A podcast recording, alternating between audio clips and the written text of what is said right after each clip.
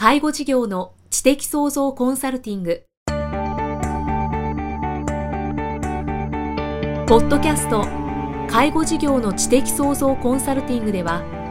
介護事業サービスを充実させるヒントはもちろん介護事業特有のマーケティングや数字を具体的にするアカウンティングの知識を身につけていただける番組です。番組では脳の専門家である長谷川芳也がビジネスにおける脳の使い方もお伝えいたします。このポッドキャストは成熟期衰退期に向かう介護事業を継続発展させるためのノウハウを提供する医療法人ブレイングループがお届けします。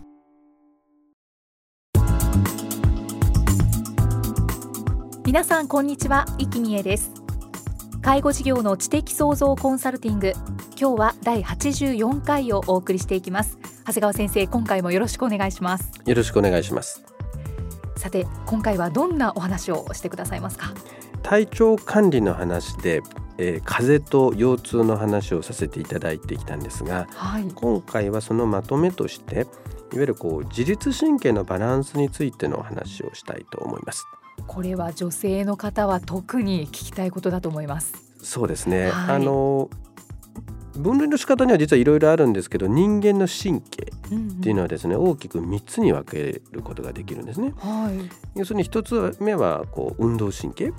要するにこう、手足を動かすっていうのはこれ運動神経によって動くわけですよね、はい、運動神経から電気刺激がいきそれで筋肉が収縮して動くわけですね、うん、それもいわゆる神経じゃないですか、はいはい、でもう一つが知覚神経。知覚神経というのは感じる。要するにさっきの運動神経がこう出ていく情報に対して知覚神経というのは入ってくる情報なわけですよ、はい、だからこう見たり音が入ったり匂ったり味っていうとかあと温かいだとか痛みっていうのはこれは全部知覚神経なんですね。うんうん、でこれって大体皆さん意識できるじゃないですか。そうですね。運動神経も知覚神経も。はい。でただ今回お話ししたのはこの3つ目の自律神経なんですよね。あこれは感じることはできないですね。そうですね基本的にはもう自分で考えることはまずないですね。うんうん、ですから自分が今自律神経の中の交感神経を動かしてるななんてことほとんど考えられないもんですから 全く無意識なんですね。は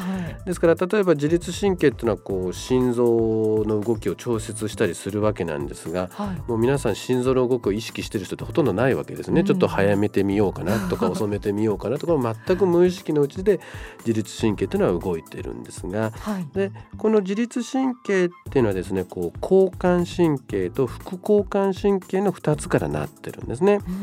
で基本的にはですねこうこのいろんな臓器に対して交感神経と副交感神経っていうのはこう両方同時に支配してるんですね。はい、でこう両方の、えー、作用というのはそれぞれ拮抗的行っていうのはこう片方がアクセルだったら片方はブレーキというふうにですね、うん、まあ、相反するこう働きをしているんですよね。はいはいまあ、分かりやすい例でいくとですね例えば交感神経ってどんな時にこう更新するんですかっていう時なんですね。うん、要するに交感神経がすごい興奮してますよっていうのはいわゆるですねこれ戦闘モードの時なんですよね。ああそっか。はい。まあもともとこう人間というのは動物ですから、はい、さあ戦闘すだとこう例えば戦うぞって言った時にどういうことを人間の体が起こってるかっていうともう血管は収縮して、うん、心臓はドキドキドキドキ一度心拍数が増加して、まあ当然この結果血圧はちょっと上昇するわけですね。はい、でこう心臓に返ってくる血液量っていうのがこう多少増えてくるわけですよね。うんでこのような結果を逆にこう、まあ、変な話戦う時ですからこう消化管だとか皮膚へのこう血液の方は減少するわけなんですよね、うんうん、例えば今から戦う時に食べ物を消化する必要はないわけですから、はいはい、だからいわゆる興奮状態の時はもう逆に食べ物を消化するような機能は後回しになるんですよね。うんうんで逆にイキさんがこの間風邪ひいてた時にでもあったんですがこう咳なんか出ててもですね、こう緊張すると咳なんか止まっちゃうわけですよね。そうですね。実際にこの番組をさせてもらってる間は咳は出なかったです、ね、そうなんです。例えばこう戦闘モードの時に咳でしとる場合じゃないわけですよ。そうですね。だからこれがこういわゆる交感神経が興奮している時なんですよね。でも逆にですね、えー、こういった戦闘モードが落ち着いてじゃあちょっと今度副交感神経が優位になる、まあ、副交感神経が更新している時はどういう時かっていうのはいわゆる戦闘モードに対して安静モードなんですよね。うんうんこの時はもうちょっと逆に血管はこう緩んでですね心拍数が減って、まあ、結果として血圧は下がってくるわけですね。でこんな結果として、まあ、消化管だとか皮膚への血液量も増えるんですね。だからもういわゆるこうリラックスした安静時の状態で、まあ、こんな時にこう食事なんかするとですねゆっくりとこう消化吸収されるわけなんですね。んなんかこうまた味わえるっていう感覚もより強くなるんですよね。で皆さんがどんな生活してますかってことなわけです。はいはいじゃあ皆さんが普通にですね経営者であったり仕事をしていたらですねどんな生活してるかって大体普通はですね皆さん交感神経が常にこう高まった状態で生活していることが多いはずなんですよね。確かにそうですね。やっぱりいろいろ考えますしね。そうなんです。仕事中はですね常にこうお客さんだとか相手さんのことを考えればやっぱりちょっと緊張はするわけですよ、うんうんで当然仕事以外でもですねビジネスをやっていたらこう人の問題だとかですね、まあ、資金繰りのことだとかですねこう常にこう気が休まることなんてないんですね、はい、だからこういう時っていうのはですねなんとなく交感神経がずっと過剰に興奮してるんですね、うん、だから適度に、えー、交感神経がですねあの興奮してるぐらいならいいんですがこれがあまりにもこう過剰に興奮してくるとですねあのいろんな症状が出てくるんですね。うん、で僕は実は経営者の方見ててですねあこの人はちょっとまあ、交感神経が多少こう刺激されてるぐらいならいいんですけどちょっとこの人過剰に興奮してるなっていうふうに感じることっていうのはいくつか症状があるんですね。あそうなんですね、はい、はい、で僕は実はですねこういろんな人と一緒に喫茶店入ったり飲み物飲んだりする時にこれしか何飲むかなってすごい関心があるんですよ。あそこが気になるんです気になりますね。でいつあってもですねもう常にこう冷たいものに氷をいっぱい入れてガブガブガブガブ飲んでる人っているんですよ。はい、もう変なし夏だろうが冬だろうがですねもう常にこうアイスコーヒーだとかアイスティーを飲んでガバガバガバガバ飲んでそれがなくなるとこう氷のいっぱい入った水をガバガバガバガバ飲んだりしてるんですね。これはですね実はですね自分自身で何とか交感神経の興奮を収めようとしてるんですよね。そのために冷たいものを欲してしまう。へそうなんだからこれ自分自身で気が付いてないんですよね。だからその時に例えば、えー、変なし夏だろうがこうホットコーヒーをゆったり飲んでる人っていうのはきっとそれなりにこう心の精神状態というのはあの交感神経というのは落ち着いてるはずなんですね。だからよくですね常にこう何食べたいっていうとこもう冷たいビール飲みながら焼肉さって言ってるのはですね、はい、これも実は体にとって赤信号なんですね。そうなんだ要するにですね交感神経を収める最も簡単な方法というのは何かっていうとね食事をすることなんです。はい、先ほど言いましたよねこう食事をする時っていうのはこう消化管の動きがあの活発になるものが必然的に副交感神経が優位になってくるものですから、はい、こう人間の防御反応でそういうものを食べたくなるんですね。だからあの皆さんも生活の中でなんか冷たいビールで焼肉でも食いてえなと思った時ってのはこれ実は自分の中の交感神経が過剰興奮してるんだなっていうふうに自分で認識した方がいいんですよね。なるほど。そういったところで判断できるんです、ね、そうなんです。あとですねおできや吹き出物ができてすぐ炎症を起こしてしまうっていうのもこれも実はこう交感神経が興奮しているっていうことなんですね。でもこれはよく聞きます、ね、そうですよね。はい、あの女性が忙しくなるとですね肌が荒れてるってあれも実は交感神経がこう過剰興奮しているということなんですね。当然こう便秘、はい、なんとのこれ交感神経の過剰興奮で説明はできます。はあ、であとは同じように寝れてますか？って聞いていや寝れてますよっていう中で人でもですねなんかすごい興奮してる寝ちゃってる人もいるわけですね、はい、だから例えばあのすぐに寝つけないだとか途中で目が覚めちゃうなんていうのもですね、うん、実はこれ交感神経がですねあの過剰に興奮している証明でもあるんですね。あでもこう寝てる時にももう寝ようと思っていてもなんか次の日のことを考えちゃったりとかしてそのまま寝に入っちゃうから途中で起きちゃうみたいなことがあるんでしょうね。だからきっとそういう生活してる方っていうのはですねですね結構多いと思うんですよね。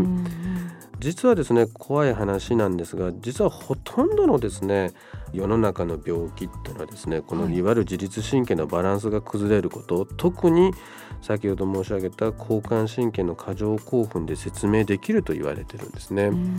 ですから常に交感神経が興奮してるってことは血管が収縮してるわけですよね。はいはい、収縮っていうのは要するに細くなってるわけですね。っていうと例えばこうその結果としてまあ、頭の血管の方が、えー、詰まれば脳梗塞になるし心臓の方の血管が細くなってしまえばこう心筋梗塞が起こるもんですからだから実は交感神経の過剰興奮で脳梗塞や心筋梗塞って起こるんですよね。そうなんですねだからすごくやり手の営業マンでもう本当に常にバリバリバリバリ仕事してたような方が突然死んじゃうっていうのは実は結構あるんですね。だからあまり僕もですねそういう交感神経の過剰な興奮をしているような経営者の方に会うとですねあなた死んじゃうよって逆に注意することもあります。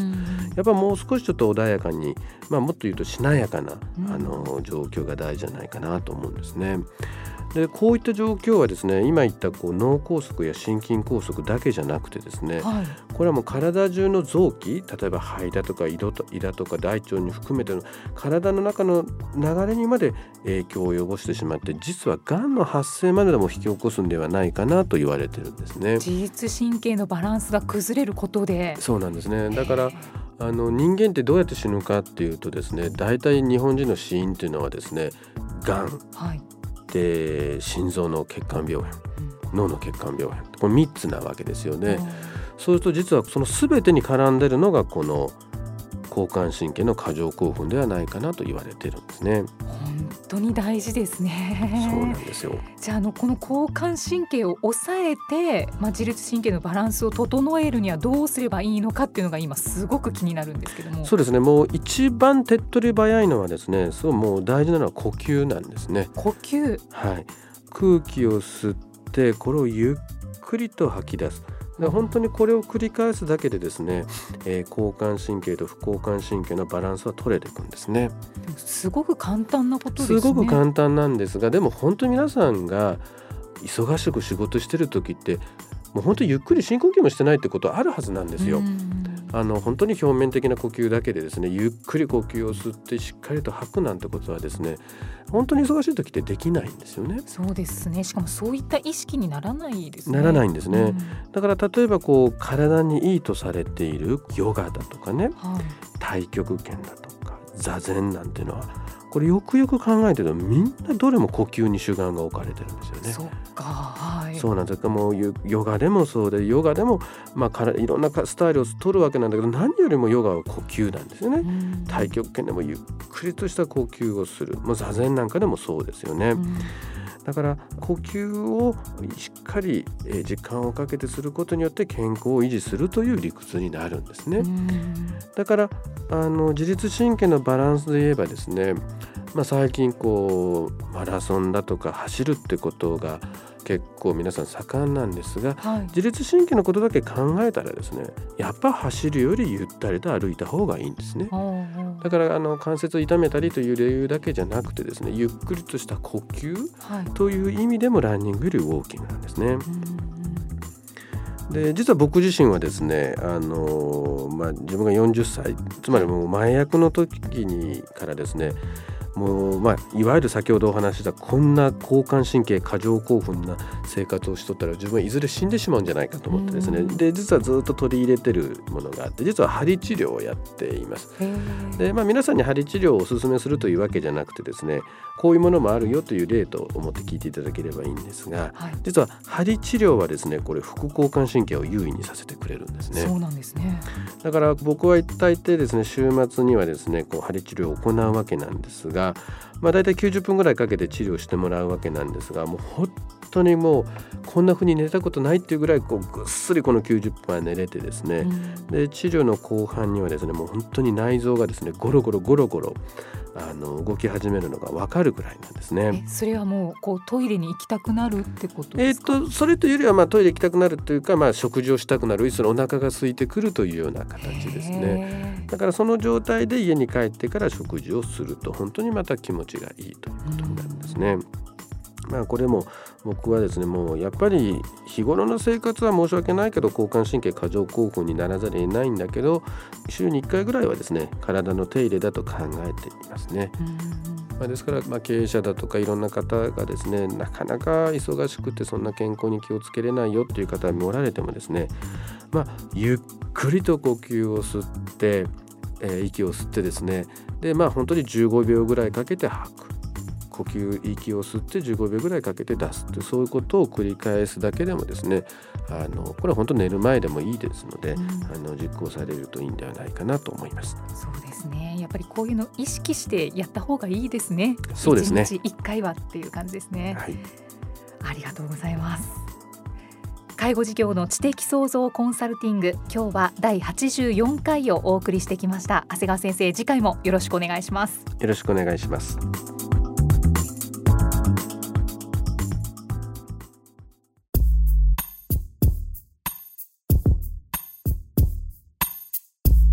今日のポッドキャストはいかがでしたか？番組では長谷川義也への質問をお待ちしています。質問は株式会社在宅のウェブサイトにあるお問い合わせフォームからお申し込みください。サイト URL は http コロンスラッシュスラッシュ brain-gr.com スラッシュ ZAITAC http コロンスラッシュスラッシュブレイン -gr.com スラッシュ在宅です。それではまたお耳にかかりましょう。この番組は提供医療法人ブレイングループ理事長長谷川義也プロデュースキクタス